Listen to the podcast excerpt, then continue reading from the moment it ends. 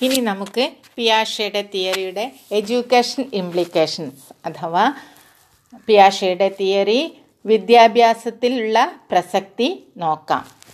Educational implications first one learning experience or providing learning experience പഠനാനുഭവങ്ങൾ നൽകുന്ന കാര്യത്തിൽ the knowledge of intellectual development helps to provide appropriate learning experience അനുയോജ്യമായ പഠനാനുഭവങ്ങൾ നൽകുന്നതിൽ പിയാഷയുടെ intellectual developmental stages theory ഉപയോഗപ്രദമാണ്. രണ്ടാമത്തെ point curriculum construction curriculum പാഠ്യപദ്ധതി നിർമ്മാണത്തിന്റെ കാര്യത്തിലും ഈ തിയറിക്ക് പ്രാധാന്യമുണ്ട്.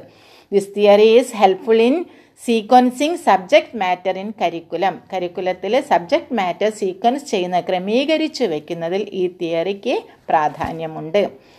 തേർഡ് പോയിന്റ് ഓരോ സ്റ്റേജസ് ആയി നോക്കാം നമുക്ക്. Sensory motor stage or zero to two years ആണ്. Infants are in the sensory motor stage so give importance to play activities ശിശുക്കൾ സീറോ ടു ടു ഇയേഴ്സിലാണ് സെൻസറി മോട്ടോർ സ്റ്റേജിലാണ് ഇന്ദ്രിയ ചാലഘട്ടത്തിലാണ് അതിനാൽ അവർക്ക് കളികളിലൂടെയുള്ള പ്രവർത്തനങ്ങളാണ് നൽകേണ്ടത്. അതായത് ലാംഗ്വേജ് ഒക്കെ വരുന്നേ ഉള്ളൂ. ലാക്ക് ഓഫ് ലാംഗ്വേജ് ആണ് ഒരു ക്യാരക്ടറിസ്റ്റിക്സ് ഓർ പെക്യുലാരിറ്റി ആയിട്ട് നമ്മൾ പറയുന്നത്. ഇപ്പം നമ്മൾ എന്ത് ചെയ്യും? ഭാഷയിലേക്ക് എത്തിക്കുന്ന കളികളും വാക്കുകളൊക്കെ കുട്ടിയെ പഠിപ്പിക്കണം. കാക്കേ കാക്കേ കൂടെ ഇവിടെ ഇങ്ങനത്തെ ഇല്ലേ? ചിങ്കിൾ ചിങ്കിൾ ലിറ്റസ്റ്റ എന്ന് പറയുന്ന രീതിയിലുള്ള പാട്ടുകൾ എണ്ണം ഒക്കെ നമുക്ക് കളികളിലൂടെ പറഞ്ഞു കൊടുക്കാവുന്നതാണ്. ദെൻ ഫോർത്ത് പോയിന്റ് ആയിട്ട് പറയുന്നത് ദെൻ പ്രീ ഓപ്പറേഷണൽ സ്റ്റേജ് പറയാം. Pre school child is in the pre operational stage U K G L K G കുട്ടികളൊക്കെ pre school stage or pre operational സ്റ്റേജിലാണ് സോ ഗിവ് ഈ concrete experiences to the child കുട്ടിക്ക് concrete ആയിട്ടുള്ള അല്ലെങ്കിൽ direct ആയിട്ടുള്ള experience ആണ് നൽകേണ്ടത്. Next is concrete operational period provide opportunities for experimentation in this period ഈ പീരീഡിൽ എക്സ്പെരിമെന്റേഷനുള്ള അവസരങ്ങളാണ് കുട്ടിക്ക് നൽകേണ്ടത്. ദെൻ സിക്സ്ത് പോയിന്റ് ഏതാണ്? Formal operation stage this is adolescence പീരീഡാണ് lecture method brainstorming method lecture cum demonstration method discussion etcetera can be given ഈ കാലഘട്ടത്തിൽ discussion method demonstration method brainstorming ഒക്കെ നൽകാവുന്നതാണ്. ദെൻ ആറ് പോയിന്റ് നമ്മൾ പറഞ്ഞു കഴിഞ്ഞു. ദെൻ പിയാഷയുടെ തിയറിയുടെ ക്രിറ്റിസിസം പറയുകയാണെങ്കിൽ one Piaget's observations are based on European children grow up in nineteen twenties thirties and forties researches show differences എന്ന് പറയാം. യൂറോപ്യൻ ചിൽഡ്രനിലാണ് പഠനം നടത്തിയത്. അത് നമ്മുടെ നാട്ടിലുള്ള അതായത് ഓരോ കൾച്ചറും വ്യത്യാസമാണല്ലോ. അതിനനുസരിച്ചുള്ള എക്സ്പോഷറും ഒക്കെ വ്യത്യാസമാണ്. പിന്നെ അതിന് ട്വന്റീസ് തേർട്ടീസ് ഫോർട്ടീസിലാണ് ടെക്നോളജി ഒരുപാട് വളർന്നു കഴിഞ്ഞിരിക്കുന്നു. അപ്പോൾ ഇപ്പോൾ ഇതിന്റെ പ്രസക്തിക്ക് ചെറിയ വ്യത്യാസം വന്നിട്ടുണ്ട്.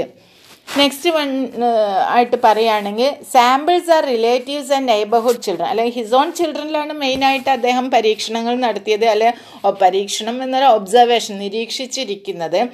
അപ്പോൾ ബയാസ് ഉണ്ടാവാനുള്ള സാധ്യത കൂടുതലാണ്.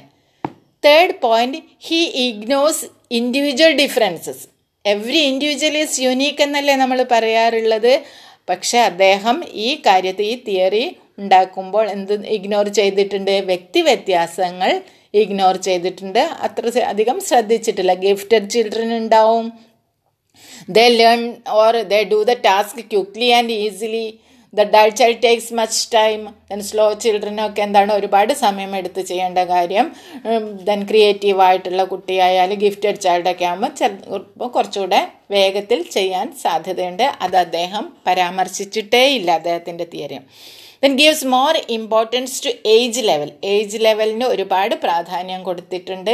ഇപ്പം നമുക്കറിയാം എക്സ്പോഷർ കിട്ടുന്ന കുട്ടിക്ക് പെട്ടെന്ന് തന്നെ എല്ലാ കാര്യങ്ങളും ചെയ്തു തീർക്കാനൊക്കെ കഴിവുണ്ട്. അപ്പോൾ ഏജ് ലെവലിന് അത്രമാത്രം ഇമ്പോർട്ടൻസ് കൊടുത്തത് ഒരു പരിമിതിയാണ്.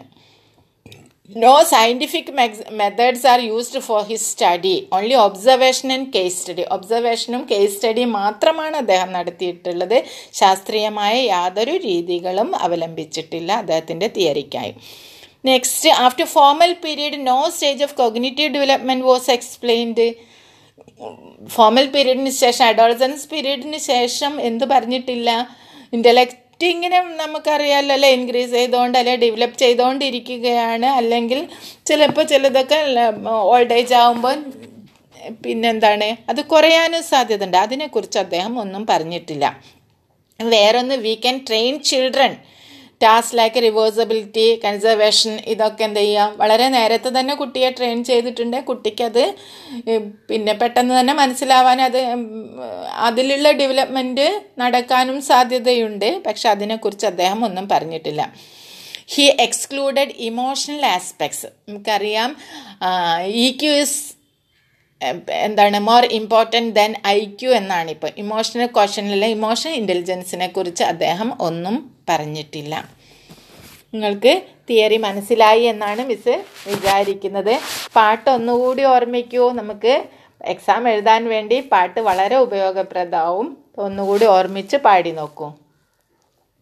എന്നോ നമ്മുടെ ഷോൺ പിയാഷെ പുന്നാരിച്ചൊരു തിയറിയുണ്ടാക്കി. സ്കീമ സിമിലേഷൻ അക്കോമഡേഷനും എഡാപ്റ്റേഷൻ ഡിസിക്വിലിബ്രേഷനും ഇക്വിലിബ്രേഷനും ഓർഗനൈസേഷനും ഏഴ് കീ കോൺസെപ്റ്റ് പൂർത്തിയായി. ഇതിന്റെ മലയാളം ഓർമ്മിക്കണേ. കേട്ടിട്ട് L P S A U P S എക്കൊക്കെ ഇനി അടുത്ത സ്റ്റാൻസ കൊഗ്നേറ്റീവ് ഡെവലപ്മെന്റ് സ്റ്റേജസ് നാല്.